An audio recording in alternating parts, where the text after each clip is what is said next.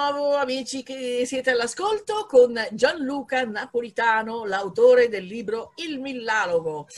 Nella puntata scorsa ci ha raccontato un po' di cose incredibili della sua vita, che è passato dal, da fare lo sguattero a lavare le teglie al, all'essere caporeparto, e a maneggiare computer e cose del genere. Insomma, un crescendo di quelli bellissimi. E adesso parliamo un po' di come sei arrivato alla scrittura, di come hai scritto questo stranissimo libro, perché non sembra scritto da un ragazzino, ma sembra scritto da una persona molto vissuta. Come ti è venuto in mente, come, come è nato e come è stato archiviato e come è stato ritirato fuori? Vai Gianluca. Allora, per chi è giovane e ci ascolta, è difficile immaginare cosa fossero gli anni tra i 70 e gli 80, che sono quelli del libro. Eh, non c'era internet, non c'era i telefoni, i telefoni portatili, eh, le telefonate si facevano in teleselezione a un costo folle, quindi eh, le amicizie si potevano mantenere solo all'interno della stessa città, dello stesso prefisso telefonico, eh, non c'era modo di mettersi d'accordo sul vedersi, eh, se non andando in qualche posto, eh, tipo tipicamente il bar, la, il circolino, comunque un, luogo di aggregazione dove i più sfigati stavano all'aperto e c'avevano un muretto o una panchina di un parco. E quello era il luogo di ritrovo. Eh, però eravamo tanti perché siamo i baby boomers e, e vivevamo costantemente fuori casa perché chi stesse in casa a guardare la televisione in bianco e nero, eh, due canali, primo e secondo, con i genitori, doveva essere uno psicopatico o, o comunque uno con dei grossi problemi psichici perché stare con papà e mamma sul divano a guardare la televisione con Pippo Bauder, Raffaella Carrà, che c'erano già allora, certo. eh, era, era, sintomo di, di disturbi eh, difficilmente curabili. Quindi si usciva, cioè in casa mai, mai, era proprio la regola. Eh, il milalogo non è altro che il frutto, o meglio, eh, il risultato della coscienza collettiva di una cinquantina di ragazzi di allora. I veri contributor, cioè quelli principali, sono stati tre, eh, ma comunque ognuno ci ha messo del suo. È stato scritto lui dicevamo spesso, era un libro, non era un libro in realtà, era una serie di, di, di frasi eh, preconfezionate che usavamo all'assalto per eh, vincere le, le, contese verbali che non avevano niente a fare perché tutti i giorni non si passava a fare quello. Il dramma era d'inverno quando ci si richiudeva in macchina, eravamo in 5 in una 126, non so se avete presente, 4 in una 500, ma di quelle di allora, eh, finestrino contro finestrino e ci infamavamo, si dava il via alle polemiche e via dicendo. E sono nate tutta una serie di frasi. Però l'idea di metterle per iscritto nasce il 6 dicembre del eh, 1982, mentre eravamo fermi, all'epoca si poteva, in macchina in Piazza della Repubblica davanti a Pazzkowski con niente da fare e tanta bile da mandare giù. Perché? Avevo appena rotto la storia con la mia fidanzata storica. E da lì nascono eh, tutta una serie di frasi che sono state usate contro di me, perché hai visto eri tanto furbo, non sei più furbo degli altri. Quindi, eh, come dicevamo sempre, libro 1, paragrafo 1, capitolo 1, comma 1, non sei più furbo degli altri. Se qualcuno è stato fregato in quelle circostanze, se ti ci ritrovi anche tu sarai fregato come lui. E questa è la filosofia di vita di un'intera generazione. Cioè, non tutti sono convinti di essere più forti degli altri e tutti regolarmente vengono castigati. Eh, queste frasi si, si, accumulano perché sono basate sulle storie di ognuno. Nel, io come, come, è nato? Non era un libro, io lavoravo eh, avevo la filiale di un corriere e quindi disponevo di una macchina da scrivere elettrica. Rarità allora. Eh, macchina da scrivere elettrica a disposizione e carta infinita rubata eh, al datore di lavoro, mi sono messo a scrivere varie fasi. Ciò, eh, poi abbiamo fatto delle fotocopie e, e copertina con una delle mie fotografie e abbiamo prodotto inizialmente 10 copie di questo manuale di sopravvivenza per poveri culi. Quello era il nome originale. Però fra di noi lo chiamavamo già il dialogo perché si continuavano ad aggiungere, continuavano le storie. Quello originale credo che fosse di una quarantina di frasi che sono quelle storiche e che ho, sono, sono finite lì dentro. In più c'erano i testi che io ho aggiunto dopo quel famoso 6 dicembre per descrivere il mondo eh, come ce l'avamo. A cosa serviva il dialogo? Eh, serviva, oh, come ti chiami? Ah, che vuoi da me? Ma dai, vieni, vieni qua, parliamo. Ma che, che vuoi parlare? Dai, il mio amico fa lo scrittore. Davvero? Sì, ma va là, fa lo scrittore. Guarda, guarda, c'è una copia per caso, per caso, c'è una copia. Funzionava. E si chiama tecnicamente pesca col cormorano. E io ero il cormorano. E c'avevo l'anello, capite? perché la, l'importante è che di tutte quelle conosciute a me non me ne toccava neanche una. Quindi sostanzialmente sono stati aggiunti eh, tutti questi eh, racconti, aneddoti, descrizioni eh, sarcastiche per interessare il pubblico femminile perché le frasi trancianti non è che facessero molto effetto cioè davano anche fastidio, per esempio. Se sulla tua strada ti capitano solo stronze, è più probabile che lo stronzo sia tu. E, e, e, che poi ha preso, siccome le sapevamo a memoria, 7-10 era questa, se no poi... Il Vangelo, insomma. Eh, Ecco, giusto, allora precisiamo che a quell'epoca eh, le, le, leggi di Murphy non esistevano, proprio non le avevano, forse non le avevano no, e non so adesso quanti anni avesse lì. Comunque, magari citiamone qualcuna tanto per far capire a chi ci ascolta di che genere siano, appunto. E non so, eh, vediamo se troviamo qualche cosa di interessante. A caso, Beh, i, i, pilastri fondanti della filosofia del, del secondo millennio, 1-11, eh, il peggio che ti riesci ad immaginare è il meglio che ti può capitare. Questa la uso tutti i giorni. L'ho usata per il Covid l'altro giorno, quando mi dicevano no, ma l'epidemia finirà, ma 1-11, leggere prego. infatti, come è andata? Poi un'altra frase miliare che nasce proprio in quei giorni, la 1.12, l'approvazione degli altri, è un lusso che non mi posso non puoi permettere. La tiravo sempre fuori quando, ma no, ma sbagli, ma quella lì poi non ci sta, ma dai. Eh. Ascolta, l'approvazione degli altri è un lusso che non mi posso permettere. A sbagliare sono bravo da solo, fatti cazzi tuoi e io vado avanti. Però ho scoperto sul lavoro, e questo sarà nella, questo si chiama Milano con la Genesi, perché è quello originale, scritto da uno di 23 anni, e quindi con il linguaggio degli anni 80, con, con, con, con gli strafaccioni. Ma io l'ho trovato attualissimo, anzi aspetta, facciamolo vedere bene. Eccolo qua, il Millalogo, la Genesi di Gianluca Napolitano. Qui la foto è lui, però anche lui. E io l'ho trovato veramente carino, meglio delle leggi di Marfi, perché quelle fanno solo ridere tutto sommato.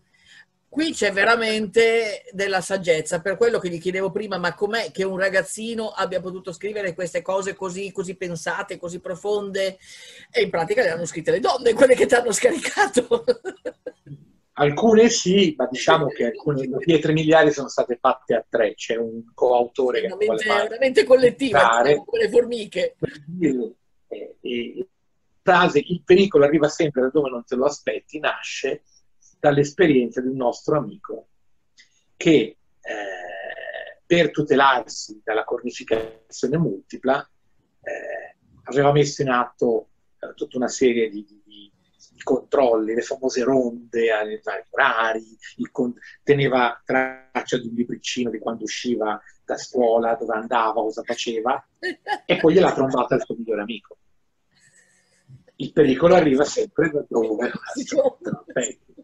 Però aprendole ognuna di queste a una storia, e infatti mi ero riproposto di spiegarlo, ma avrei stravolto il libro. E no, no, è, è, bello così com'è, guarda, lascialo così, la, non, non, ha bisogno di altro. È, Nel, è così te la prendi. Nell'Armageddon invece sono spiegati come ci si è arrivati. Mai fare una domanda a una donna se non sai già prima quale sarà la risposta. Eh, questo, questo è famoso. È famoso e che in gergo interno, in freno schiccera, lo, lo conosce come la bussata al vetro. Cos'è la bussata al vetro? Allora immaginati il bar con tutte le macchine, motorini davanti, tanti prendono mezza, una mezza via, una trentina di persone che in seconda, in terza, in quarta fila davanti al bar a chiacchierare, a facciare, eccetera. E immaginati uno dei, dei, dei protagonisti principali, tra l'altro, di tutte queste storie, che prima ha mollato una ragazza che ha una 112 grigio metallizzato, per poi scoprire che si è messa con un altro neanche il giorno dopo. E allora cosa fa? Gli fa la ronda quando questa passa ma scusami Isabella, ma perché? Perché questa parte, mette la prima, è lui che gli bussa al vetro e mentre cammina, ma bella, ma ti prego, ti prego, rispondimi. E quella lì, prima, seconda, terza, bussata al vetro. Mai fare una domanda se non sai già la risposta. Cosa gli volevi chiedere? L'hai bollata tu e qui nasce il famoso le donne sono come i posti in centro. Non fai tempo a levare la macchina tu che ce l'ha bella messa qualcun altro tutto ha una genesi. Per questo si chiama il millalogo la genesi. Ma ne posso aprire tutte, me le ricordo come se fosse ieri. Non esiste giusto o sbagliato, esistono solo delle conseguenze. Questo l'ho fatta, l'ho fatta mia proprio, è, è, troppo bella, troppo bella. Questa, questa è che eh, il sottoscritto molla una fidanzata che si chiamava Rita, e tutti a dire ah, hai sbagliato, ora io avevo 26 anni, ne aveva 16, eh, hai sbagliato un'altra così quando la ritrovi, ma qui e là, e il giorno dopo ho conosciuto quella che sarebbe diventata mia moglie, una svedese di 1,80 m. Non esiste giusto o sbagliato, esistono solo conseguenze. Le conseguenze sono quelle che determinano se era una mossa giusta o sbagliata. Prima non lo sai. E questo tutto nella vita è una scommessa, lo trovi anche lì, è tutto nella vita è una scommessa. I lunghi silenzi parlano da soli. Ah, questa qui è, è del, eh, credo che fosse 5 dicembre del 1980, perché, perché me lo ricordo? Perché dopo c'è il motor show, eh, domenica del motor show. Si va fuori la sera. Allora, come va? Stai bene? Allora domattina si parte cioè, ci vediamo alle 7? No, ragazzi, è lunga, eh? Mattina successiva. Arrivi, 7 e mezzo. Devi andare fino a Bologna, oh, quarta alle 8, alle 9. Din, din, din, din, din. Ma che vuoi? Ma dovevamo andare via alle 7 e mezzo. Ma fanculo, c'ho sonno. Aveva passato la notte fuori. Non aveva certo voglia di venire al Photoshop. I lunghi silenzi parlano da soli. Se non senti niente non è mai, mai una, un buon segno. E poi eh, non me le ricordo, le guardo le cose, le frasi celebri, le frasi celebri, e queste sono state aggiunte, non c'erano nel libro originale, perché sono, sono venute fuori. Eh, ora, questa, guardiamo questa qua. Io sono il vento, l'auto è mia, decido io dove si va. Coro si affanculo. Questo era il De Blasi, che è il cugino di uno che veniva lì, che aveva la Golf. Devi sapere che negli anni Ottanta avere la Golf, anche se non GT, Golf, eh, insomma, era, era, un ragazzo, era roba. Sì, ma c'aveva solo Golf, perché era antipatico, c'aveva l'alito cattivo, lavorava noi facevamo un cazzo, quindi è sempre fuori a fare altre cose. Una spocchia in, infinita e non c'aveva la ragazza. Però io sono il vento. Cioè, praticamente prendiamo le, delle ragazze, tre norvegesi erano, due macchine, gli si diceva, ah, le, altre le porti tu, vieni con noi. Allora andiamo a uh, Castiglione della Toscana, sì, è 180 km. Io buono, ti abbiamo portato la topa e tu ci metti nella macchina, ma vorrei, sì, no, macchina è mia, decido io dove si va. guarda che gli abbiamo già detto che si va laggiù perché c'è il soniche. No, no, io sono il vento. Ah sì? Decido io dove sta, vaffanculo. E qui poi c'è la famosissima, che poi ne trovi, la più famosa di tutte che è stata cancellata perché purtroppo l'autore, cioè chi l'ha, chi l'ha coniata la riconoscerebbe e poi fa storie, che è il processo tipico che vedi anche quotidianamente di eh, autoconvincimento delle cose. Praticamente abbiamo un amico che sta qui e l'amico 2 che sta dall'altra parte isolato, devi fare il giro. C'è due possibilità, fare il giro corto, passare davanti al bar, ma ti vedono tutti, e fare il giro lungo dove non ti vede nessuno. Eh? Siccome il nostro amico ha appena comprato un motorino dal meccanico facendosi rifilare un bidone terrificante, che è un motorino famoso perché non camminerà mai, lo si trova anche nelle fotografie, non vuole farsi vedere che va a chiedere in prestito il motorino a quell'altro. Quindi cosa fa? Fa il giro lungo. Scende di casa, dice ora vado da Edo e gli chiedo un prestito il motorino scende, mette le le chiavi in tasca, comincia a camminare sull'isolato e fa, certo, madonna, povera che gli faccia pieno. Arriva a girare l'angolo e fa, ah, poi Pidocchio con me me la rifaccia per sei mesi. Gira all'altro angolo e arriva a metà della strada. E poi a un certo punto avanti me la fa lunga e se lo graffio, madonna, lo vorrà ripagato per nuovo. Suona il campanello, quell'altro apre la persiana guarda e fa, oh, che c'è? Sai che te il tuo motorino va a cioè si era costruito già tutto il percorso. Ecco, questa cosa succede spessissimo, ecco il famoso discorso del gli fu, gli fu detto per quello, guarda, che non si fanno mai domande se non si sanno già da prima le risposte, che è una variante, che l'originale, cioè te lo dovevi immaginare che ti avrebbe detto non c'è benzina, fatti il pieno e che non è che poi ti dava i soldi della benzina. Cosa ti arrabbi? Lo sai come è fatto, se tu hai bisogno ti devi piegare. Queste sono, sono, cose, per esempio, una delle frasi, questa, chi non c'è non ha diritti, massime, due, due, chi non c'è non ha diritti. E questa l'ho scritta io per, un sacco. A me piaceva andare ai raduni di moto mi portavo di dietro la eh, Little Beaver si chiama, ora in italiano la castorina, uh-huh. cioè sarebbe la, la, ragazza. Ora la mia ragazza allora ha sei mesi meno di me e più o meno uh, tre quarti della mia stazza. Quindi pesava poco, ma mi portava via dei cavalli e mi costringeva a essere più uh, timido nelle curve, allora cosa facevo? La lasciavo a casa. Dicevo, va, ci vediamo quando tornerà tu, tanto lei sta sul sellino piccolo, fa male il sedere, poi è scomodo, poi là mi sono stanca. I primi anni mi piaceva, poi dopo si era stancata, la lasciavo a casa.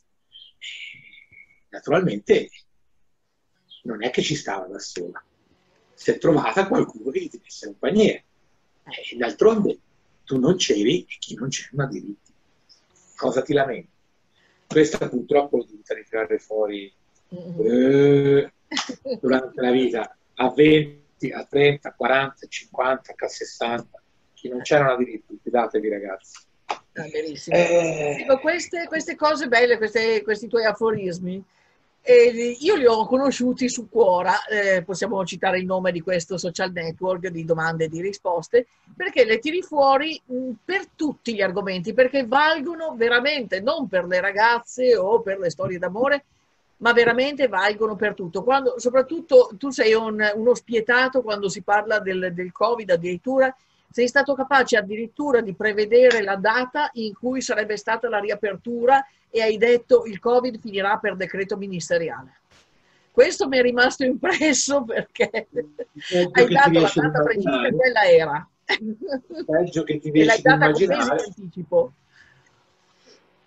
E... Vedi, eh, questo è dovuto al fatto che c'è una, una sezione che era, eh, avevamo, avevamo, studiato eh, gli ultimi tempi quando, quando si cercava lavoro, che eh, per ora non la trovo, ma prendo te la dico a memoria, affronta, analizza il sistema tipico di affrontare i problemi in Italia. E, è fatto in gradini. Primo, primo stadio, il problema non esiste. Ti trovi sempre così, cioè non esiste, primo stadio, il problema non esiste. Guarda, Covid, no, io non credo. Cioè, secondo stadio, il problema esiste, ma non ci riguarda. Sì, ma è successo agli inglesi. Lo applichi a tutto.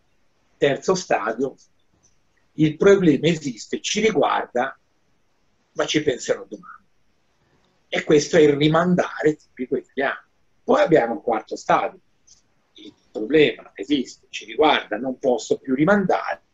Speriamo che il nemico si suicidi. Cioè, quindi che qualcun altro risolva i guai Abbiamo poi un quinto stadio che è un'evoluzione recente in cui ormai i giochi sono fatti, è troppo tardi, non ci rimane che falsificare i resoconti e nascondere le prove. Ecco, questa è l'Italia. Sì. Quando lo, lo, metti in questo modo tu riesci subito a capire a che punto siamo. Il falsificare le prove, cioè era più facile eh, affrontare l'epidemia o riportarla al numero uno. L'abbiamo riportato sulla levetta al numero uno, il problema non esiste, per decreto il problema non esiste. Poi dopo, eh, come dice il secondo libro, i problemi lasciati lì alla fine ti mettono in un angolo e ti azzanano la famiglia. Eh, comunque, è come, come, fa l'acquedotto tutto sommato con i parametri dei veleni che circolano nell'acquedotto. Quando i parametri sporano, beh, eh, alzano i parametri. Uguale. Questo, questo, lo trovi nella risposta del, di fuori di, di, di, ieri, mi sembra, eh, dove, dove eh, dopo la conferenza stampa di, di, Speranza che dice no, ma dobbiamo guardare altri parametri. Eh, certo, mettiamo dei, eh, delle regole, poi se eh, queste regole non ci piacciono, eh, cambiamo. Esatto. Eh, eh, Andiamo a paragone cioè, qualcos'altro. Adesso non si guardano più i contagi e i morti, si guardano solo gli ospedali. Solo che hanno fatto male, perché hanno aumentato anche quelli. Io ho delle scommesse. Comunque, eh, hai ragione, c'è, c'è una nicchia di mercato di gente che vuole la verità, se no non avrei avuto, siamo a 13 milioni di visualizzazioni, tieni presente che io prima ero attivo su Cuore Inglese mm. e queste sono da ottobre del 2018, stiamo viaggiando a 900.000 mesi, che è un numero esorbitante, perché io rispondo solo a 4-5 tipi di domande, perché mi chiedi del calcio non so neanche come si gioca, cioè non so quanti giocatori ci sono nella partita di pallone, mi sembra 11, ma non sono sicuro eh, una volta mi hanno chiesto ma quali regole sono? Ma vede c'è un pallone che uno cerca di infilare da una parte all'altra, quelle più o meno è tutto lì, il gioco del calcio, no? E questa l'ho presa da, dall'altro libro, avevo preso una ragazza a bordo e che doveva dare la patente. No? Gli ho fatto, ma te lo sai dov'è il motore? E lei mi rispose, ma penso di sì, sento che viene un rumore dal davanti questo era per dirti la preparazione all'esame teorico della patente che aveva fatto. Penso di sì, sento che, che da, viene un rumore da lì davanti, sarà lì. Ecco. E, e, questo effettivamente io lo sono, ognuno fuori dalla sua zona di comfort gioca preciso. Mm-hmm. Mi chiedevi, ci sarà un seguito a Milano? Certo c'è. Allora, quando io l'ho fatto leggere, l'ho fatto leggere di giorno, eh, gli piaceva, ma era pochino quindi ho tagliato, tagliato, tagliato e ce n'è per farne altri due. Cosa ho tagliato? Ho tagliato le storie, le cronache si chiama, perché eh, sono quelle più difficili da gestire perché devi nascondere il nome vero dei personaggi. E chiaramente quando eh, parli di certe cose in tutto il quartiere di Nuovo le sanno, a quelli di quell'età lì, per dire eh, il titolo del terzo libro è il Millalogo le migliori figure di merda della nostra vita.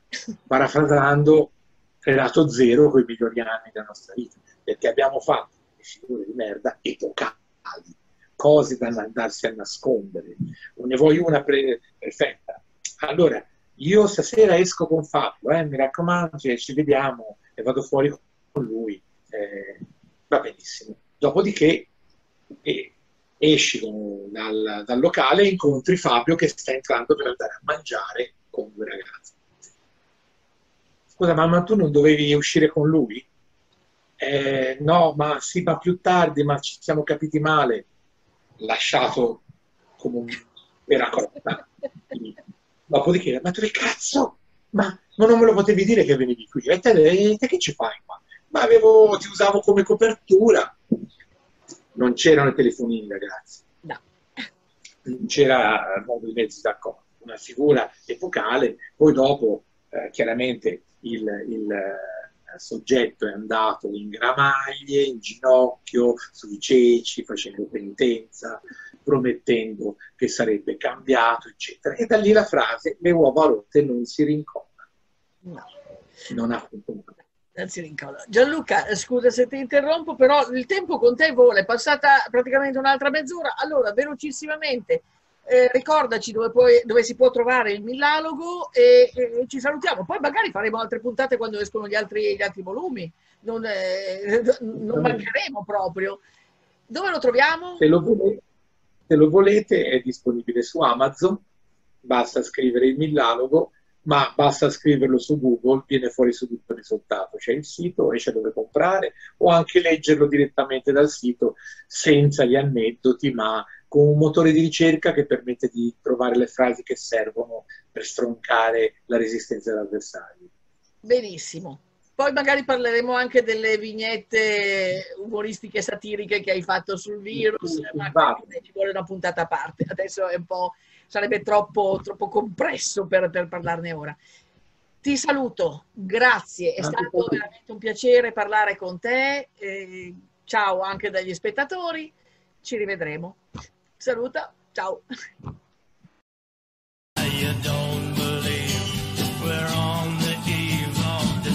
Nation.